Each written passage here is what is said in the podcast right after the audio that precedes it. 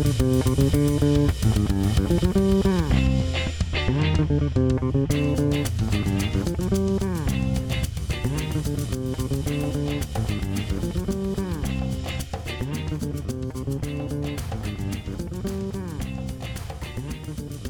welcome to the midweek edition of Daily Show Podcast, your podcast source for movie and TV related news. It's August 14th, 2018. I'm Michael. And I'm Shannon. How was the box office last weekend? Coming in first place, The Meg, with 45.4 million in its first week.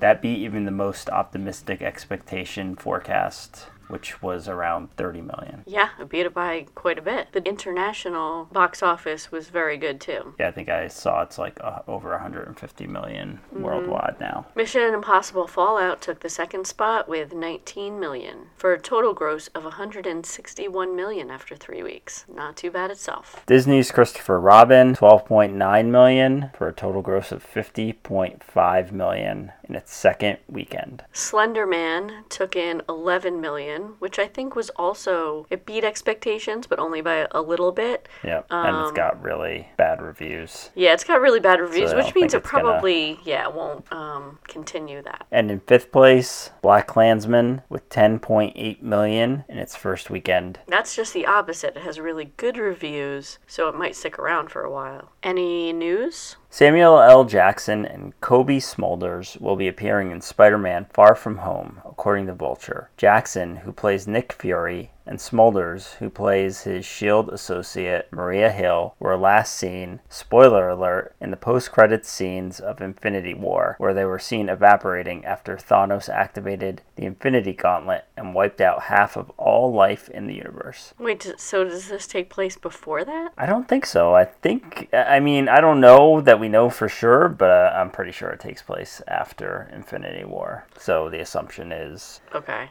all these people get restored to life. I mean, I think that's obvious, right? You would think so. At least the people who evaporated. I mean, some people actually died. Well, yeah. The Wall Street Journal reports that Fox is developing television series based on Diary of a Wimpy Kid, Ice Age, and Night at the Museum, as well as a second Simpsons movie and a Family Guy movie. Though, due to the pending Disney acquisition, it's impossible to know if any of these will be completed. It was confirmed, however, that any completed movies will be released by Disney. I think our kids would be interested in any of those series. Uh, the yep. movies, not maybe not so much. But um, we'll have to wait and see if they happen. According to The Hollywood Reporter, Chris Pine and Chris Hemsworth were in negotiations to star in Star Trek IV, but sources say that talks between the two actors and the companies making the new installment, Paramount Pictures and Skydance Media, have fallen apart, with both sides walking away from the table. Paramount and Skydance insiders say the movie, also produced by J.J. Abrams' Bad Robot, remains a priority development and is not being put on hold. Yeah, so they could recast but that would really suck. Or they could give these guys more money. More money. Yeah. yeah. That's what I it mean, came down to, right? I think Yeah, it sounds like Chris the, Pine had a contract in place and they're trying to give him less. That's what it sounded like. And I think he's yeah, just I think saying you need to stick to what you already yeah, promised. I me. think they're claiming that because the last one didn't do as well, mm-hmm. it's not as big a franchise as some of the other things and therefore they don't need right. to pay as much. So we'll see what happens. I bet they'll end up giving them the money. Didn't they still make money off of it? I mean, I'm sure they did. Yeah. Yeah, I, th- I think they'll probably back down. Recasting at this point would be, I don't know. I don't think people would like that at all. Deadline reports Apple has given a straight to series order to a half hour scripted comedy from Rob McElhenney and Charlie Day, a project marking their first collaboration since It's Always Sunny in Philadelphia. McElhenney also will star in the series. Written by McElhenney and Day, the cutting edge comedy is set in a video game development studio and will explore the intricacies of the human condition through hilarious and innovative ways. At least it sounds pretty different from It's Always Sunny in Philadelphia, which takes place in a bar. But It's Always Sunny in Philadelphia is still ongoing. It's always weird that these guys know. seem to have other series yeah. in development. But I guess they shoot it so close together. I mean, I think they only I know in the in the beginning took, they only what, a year had and a half between the last season. That's true. Yeah, so I I, know think, I think they all- FX gives them a lot of flexibility there. Yeah. They only had Danny DeVito in the beginning for like a certain amount of days. I don't know if that's still the case, but it was like 10 days or something like that. So they would have to shoot all his stuff at a certain amount of time. Is he really doing other things? I haven't I seen him in anything else. Hmm. Well, this sounds kind of yeah. I might. I'll definitely give it a shot. According to The Hollywood Reporter, Paul Rudd has signed on to top line the Netflix comedy series Living with Yourself. The eight episode comedy will see Rudd take on a dual role in the story of a man struggling with his life who undergoes a novel treatment to become a better person. He then finds he's been replaced by a new and improved version, revealing that his own worst enemy is himself. He will star in season one of Netflix is describing as a fresh and inventive philosophical comedy that asks if people really want to be better. So I don't know. This sounds good to me. yeah, I'll definitely watch it. Yeah, I'm hoping it it turns out as good as it sounds. Um, but yeah, I mean, Paul Rudd is in it, so check it out.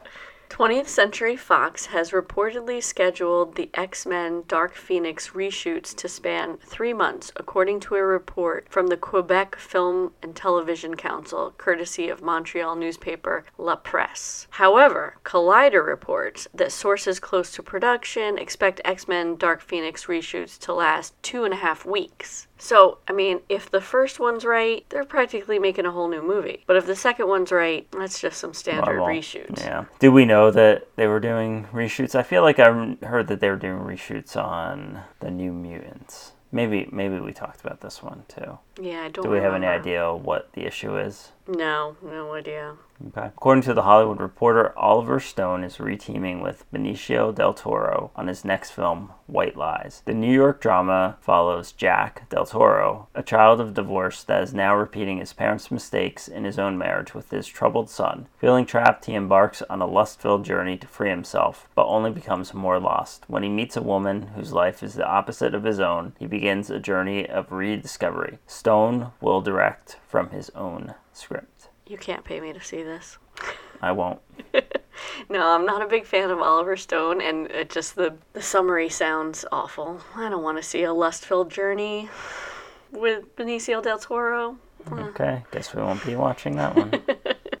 I don't know. I mean, probably not. And in other news, Hasan Minhaj is getting a new show on Netflix titled Patriot Act with Hasan Minhaj. This makes him the first Indian American host of a weekly comedy show. Brie Larson is in final negotiations to star alongside Michael B. Jordan in Just Mercy, a legal drama set to be helmed by short term 12 director Destin Cretton. Yep, so a reunion for them. Ant Man and the Wasp will be the last Marvel film to stream on Netflix and the final remnant of the old Netflix Marvel deal. That's sad. Are they just talking about movies there? And Yeah. then they still have the series, as far as I know. Yeah, no, no. I, Ongoing. th- I believe they're just referring to the movies. Okay. Microsoft Movies and TV app on Xbox and Windows 10 now supports Movies Anywhere. Yeah, that's good. All the new stuff going to movies anywhere is great. According to Vulture, the McDonald's Monopoly scam story set a Hollywood record after a bidding war drove the price to 350,000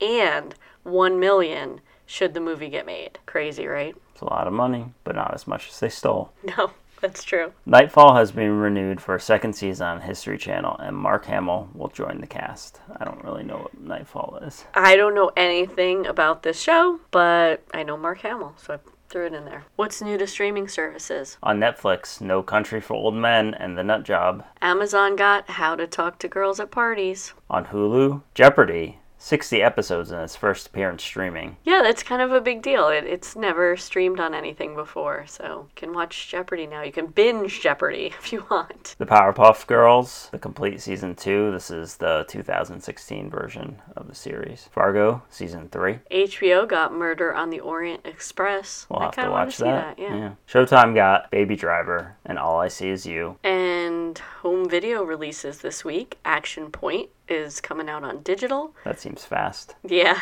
Book Club is out on digital. Avengers Infinity War is out on DVD and Blu ray. How to Talk to Girls at Parties is out on DVD and Blu ray. And Arrow Season 6 is also out on DVD and Blu ray. And that's our show. If you have any feedback, you can email us at feedback at dailyshow.com. Our Facebook page is Daily Show. Our Twitter account is Daily Show Pod. Our website is dailyshow.com. Hope you enjoyed the show. Talk to you next time. Ha! I kill me!